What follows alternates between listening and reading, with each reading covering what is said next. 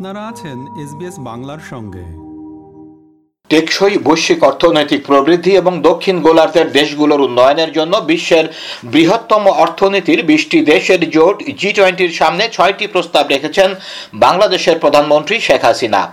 বাংলাদেশ সংবাদ সংস্থা বাসুস জানিয়েছে, বৃহস্পতিবার দিল্লিতে অনুষ্ঠিত voice of the south summit twenty twenty three এর উদ্বোধনী অনুষ্ঠানে গণভবন থেকে ভার্চুয়ালি যুক্ত হয়ে জি টোয়েন্টি জোটের কাছে এসব প্রস্তাব রাখেন তিনি। প্রধানমন্ত্রীর ছয় প্রস্তাব হচ্ছে, এক, মানবতার বৃহত্তর স্বার্থে বিশ্ব শান্তি ও স্থিতিশীলতা বজায় রাখা। দুই, এসডিজির সমান্তরালে সামগ্রিক বৈষম্য মোকাবেলায় নতুন দৃষ্টান্ত তৈরি করা। তিন, স্বল্পোন্নত দেশ, জলবায়ু ঝুঁকিপূর্ণ দেশগুলো সহ সবচেয়ে ঝুঁকিপূর্ণ দেশগুলোর জন্য বিশেষ অর্থায়ন। চার নারী সহ সবার জন্য সমান সুযোগ নিশ্চিত করতে ডিজিটাল ডিভাইডস দূর করা, তরুণ জনগোষ্ঠীর পেছনে বিনিয়োগ করে চতুর্থ শিল্প বিপ্লবের সুবিধা আদায় আর সেজন্য অর্থায়ন ও প্রযুক্তি হস্তান্তর, পাঁচ, প্রতিটি মানুষের ভালোভাবে জীবনযাপনের সমান অধিকার নিশ্চিত করা এবং ছয়, বৈশ্বিক মানব উন্নয়ন নিশ্চিত করতে সাউথ সাউথ ও ত্রিপক্ষীয় সহযোগিতা জোরদার। Global peace and stability must be maintained for greater benefit of humanity. The global community must not forget ensuring return of the unfortunate forcibly displaced Myanmar nationals to Myanmar. সরকার পতনের যুগপৎ আন্দোলনের দ্বিতীয় কর্মসূচি থেকে এবার সারা দেশে বিক্ষোভ সমাবেশের কর্মসূচি দিয়েছে বিএনপি। কর্মসূচি ঘোষণা করে বিএনপি মহাসচিব মির্জা ফখরুল ইসলাম আলমগীর সরকার পতন আন্দোলনে জনগণকে জেগে ওঠার ডাক দিয়েছেন। তিনি বলেছেন, সরকার জনবিচ্ছিন্ন হয়ে পড়েছে, জনবিচ্ছিন্ন হয়ে পুলিশ ও আমলাদের ওপর ভর করেছে। তাদের ওপর ভর করে ক্ষমতা দখল করে আছে। গত বুধবার নয়াপল্টনের কেন্দ্রীয় কার্যালয়ের সামনে গণ অবস্থান কর্মসূচিতে তিনি এই কথা বলেন। এর দুদিন আগে কারামুক্ত হন বিএনপি মহাসচিব। অনেকগুলো স্থানে তারা হামলা চালিয়েছে, বর্বরচিতভাবে। সেই হামলায় অনেকে আহত হয়েছে।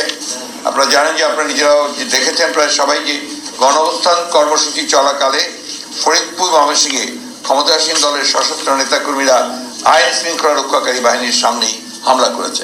নয়াপল্টনে কেন্দ্রীয় কার্যালয়ের সামনে গণ অবস্থান কর্মসূচিতে দলের স্থায়ী কমিটির সদস্য খন্দকার মোশারফ হোসেন বলেন আমরা দশটি বিরাজীয় গণসমাবেশ করেছি আমরা গণমিছিল করেছি কোথাও কোন প্রকার বিশৃঙ্খলার সৃষ্টি হয়নি তাই ভবিষ্যতে আমরা যে কোনো কর্মসূচি দেব আমরা সরকারকে প্রশাসনকে বলতে চাই, আমাদের কর্মসূচির মধ্যে আপনারা কোনো বিশৃঙ্খলার হুশিরা আপনারা দেখাতে পারবেন না। এছাড়া জাতীয় প্রেস ক্লাবের সামনে গণতন্ত্র মঞ্চ পূর্ব প্রান্তে গণতান্ত্রিক বাম ঐক্য, আরামবাগের ইডেন কমপ্লেক্সে কেন্দ্রীয় কার্যালয়ের সামনে গণফোরাম, বিজয়নগরের পানির ট্যাঙ্কের কাছে বারো দলীয় জোট, পুরানা পল্টনে প্রীতম হোটেলের কাছ থেকে সমমানা জাতীয়তাবাদী জোট এবং কারওয়ান বাজারে এফডিসির কাছে কেন্দ্রীয় কার্যালয়ের সামনে এলডিপিও আলাদাভাবে গণ অবস্থান পালন করে। গত বুধবার বঙ্গবন্ধু এভিনিউয়ে আওয়ামী লীগের কেন্দ্রীয় কার্যালয়ের সামনে দলের এক সমাবেশে বিএনপি ও সমমনা দলগুলোর আন্দোলন ব্যর্থ ও ভুয়া বলে মন্তব্য করেছেন আওয়ামী লীগের সাধারণ সম্পাদক ওবায়দুল কাদের। দশ জানুয়ারি বঙ্গবন্ধুর স্বদেশ প্রত্যাবর্তন দিবস উপলক্ষে ঢাকা মহানগর দক্ষিণ আওয়ামী লীগ এই সমাবেশের আয়োজন করে। বিএনপি ও সমমনা দলগুলোর গণ অবস্থান কর্মসূচির দিনে রাজধানীর বিভিন্ন এলাকায় কর্মসূচি পালন করে আওয়ামী লীগ। বিএনপির সমালোচনা করে ওবায়দুল কাদের বলেন, রাষ্ট্রকে মেরামত করবে, আবার ক্ষমতায় গেলে রাষ্ট্রকে তারা ধ্বংস করবে। রাষ্ট্রকে আবার ক্ষমতা পেলে তারা ধ্বংস করবে এই দেশের গণতন্ত্র বাঁচবে না তারা ক্ষমতা আসলে মুক্তিযুদ্ধের চেতনা বাঁচবে না সবার সঙ্গেই চলতে হয় বাংলাদেশকে। সময় সময় চীনকেও সমর্থন দেবে বাংলাদেশ। চীনের পররাষ্ট্রমন্ত্রী চীন গ্যাং এর সঙ্গে বৈঠকে এই আশ্বাস দিয়েছেন পররাষ্ট্রমন্ত্রী একে আব্দুল মোমেন। আর চীনা পররাষ্ট্রমন্ত্রী উন্নয়নের মহাসড়কে বাংলাদেশের পাশে থাকার ব্যাপারে তার দেশের আগ্রহের কথা জানিয়েছেন। বেইজিং থেকে পাঁচ দেশীয় সফরে আফ্রিকা অঞ্চলে যাওয়ার পথে ফ্লাইটে জ্বালানি নিতে সোমবার রাতে ঢাকায় পূর্ব নির্ধারিত যাত্রা বিরতি করেন চীনা পররাষ্ট্রমন্ত্রী। রাত একটা আটান্ন মিনিটে হজরত শাহজালাল আন্তর্জাতিক বিমানবন্দরে চীনা পররাষ্ট্রমন্ত্রীকে স্বাগত জানান পররাষ্ট্রমন্ত্রী এ কে আব্দুল মোমেন। রাত আড়াইটার দিকে আফ্রিকার উদ্দেশ্যে ঢাকা ছাড়েন চীনা পররাষ্ট্রমন্ত্রী। মাঝের এই সময় বিমানবন্দরের ভিআইপি লাউঞ্জে বৈঠক করেন পররাষ্ট্রমন্ত্রী আব্দুল মোমেন ও চীনা পররাষ্ট্রমন্ত্রী ছিন গ্যাং। বৈঠকের পরপরই পররাষ্ট্রমন্ত্রী আব্দুল মোমেন বিমানবন্দরে সাংবাদিকদের বলেন, আমরা এক চীন নীতিতে বিশ্বাস করি। এটি আমাদের মূলনীতি এটা আমাদের পররাষ্ট্র নীতি আমাদের সবাইকে নিয়ে চলতে হয়। সুতরাং আমরা চীনকে টাইম টু টাইম সাপোর্ট দেব। আপনারা জানেন যে চাইনিজরা বহুদিন ধরে এই ব্যাপারে আমাদের সাহায্য করছে। উনি নতুন পররাষ্ট্রমন্ত্রী, ওনাকে বললাম যে এই ব্যাপারে আমাদের সাহায্য আমরা চাই।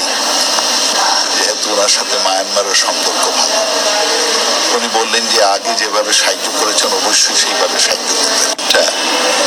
আমরা প্রায় সাতশো আশি মানে আটশো মিলিয়নের বিক্রি করি, আর আপনাদের থেকে প্রায় তেরো মিলিয়নের জিনিস কিনি। এটা এক্সাইটেড হয়ে যাচ্ছে। আপনারা সেই ট্রেড বাড়ানোর জন্য বলেছিলেন যে নাইনটি এইট পার্সেন্ট যত প্রোডাক্ট আছে, সেগুলোতে duty free quota free access দিবেন এটা অ্যানাউন্স করেছেন, কিন্তু গ্যাজেটটা হয়নি বলে আমাদের ব্যবসায়ীরা এখনও সেই অ্যাডভান্টেজটা নিতে পারছে না। তা আপনি এইটা অ্যানাউন্সমেন্টটা করে দিলে আমাদের জন্য সুবিধা হবে। ডলার সংকটের কারণে ভোজ্য তেল, আটা, ময়দা ও চিনির মতো নিত্য প্রয়োজনীয় পণ্য আন্তর্জাতিক বাজার থেকে আমদানির জন্য চাহিদা অনুযায়ী এলসি খুলতে পারছেন না ব্যবসায়ীরা। এতে দু হাজার বাইশ সালের জুলাই থেকে ডিসেম্বর পর্যন্ত এসব পণ্যের ব্যাপক আমদানি কমেছে। এদিকে চলমান ডলার সংকট পরিস্থিতিতে নিত্যপণ্য, ভোজ্য তেল, গম, চিনি, সার ও পশু খাদ্য আমদানিতে দেশের বেসরকারি খাতকে ঋণ নিশ্চয়তা দিতে চাই বিশ্বব্যাংক। বিশ্বব্যাংক গ্রুপের সংস্থা multilateral investment guarantee agency, MIGA, বাংলাদেশকে এই প্রস্তাব দিয়েছে। মিগা গত সপ্তাহে পঞ্চাশ থেকে একশো কোটি ডলার পর্যন্ত ঋণ নিশ্চয়তার প্রস্তাব দিয়ে চিঠি পাঠিয়েছে বাংলাদেশ ব্যাংক। ও অর্থ মন্ত্রণালয়ে। চিঠির অনুলিপি দেওয়া হয়েছে বাণিজ্য মন্ত্রণালয়কে। অর্থ মন্ত্রণালয় ও বাণিজ্য মন্ত্রণালয় সূত্রে এসব তথ্য পাওয়া গেছে বলে জানিয়েছে ঢাকার দৈনিক কালের কণ্ঠ। প্রকাশিত এক খবরে বলা হয়েছে, মেগার খাদ্য নিরাপত্তা, আমদানি সহায়তা কর্মসূচি এফএসআইএফপি থেকে দেওয়া সহায়তার পরিমাণ হতে পারে পঞ্চাশ থেকে একশো কোটি ডলার পর্যন্ত। আর ঋণ নিশ্চয়তার অর্থ বাংলাদেশ ব্যাংকের আওতাধীন একটি তহবিলের মাধ্যমে পরিচালিত হতে পারে বলে ধারণা দিয়েছে সংস্থাটি।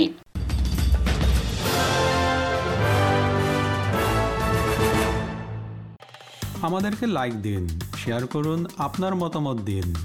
ফেসবুকে ফলো করুন এস বাংলা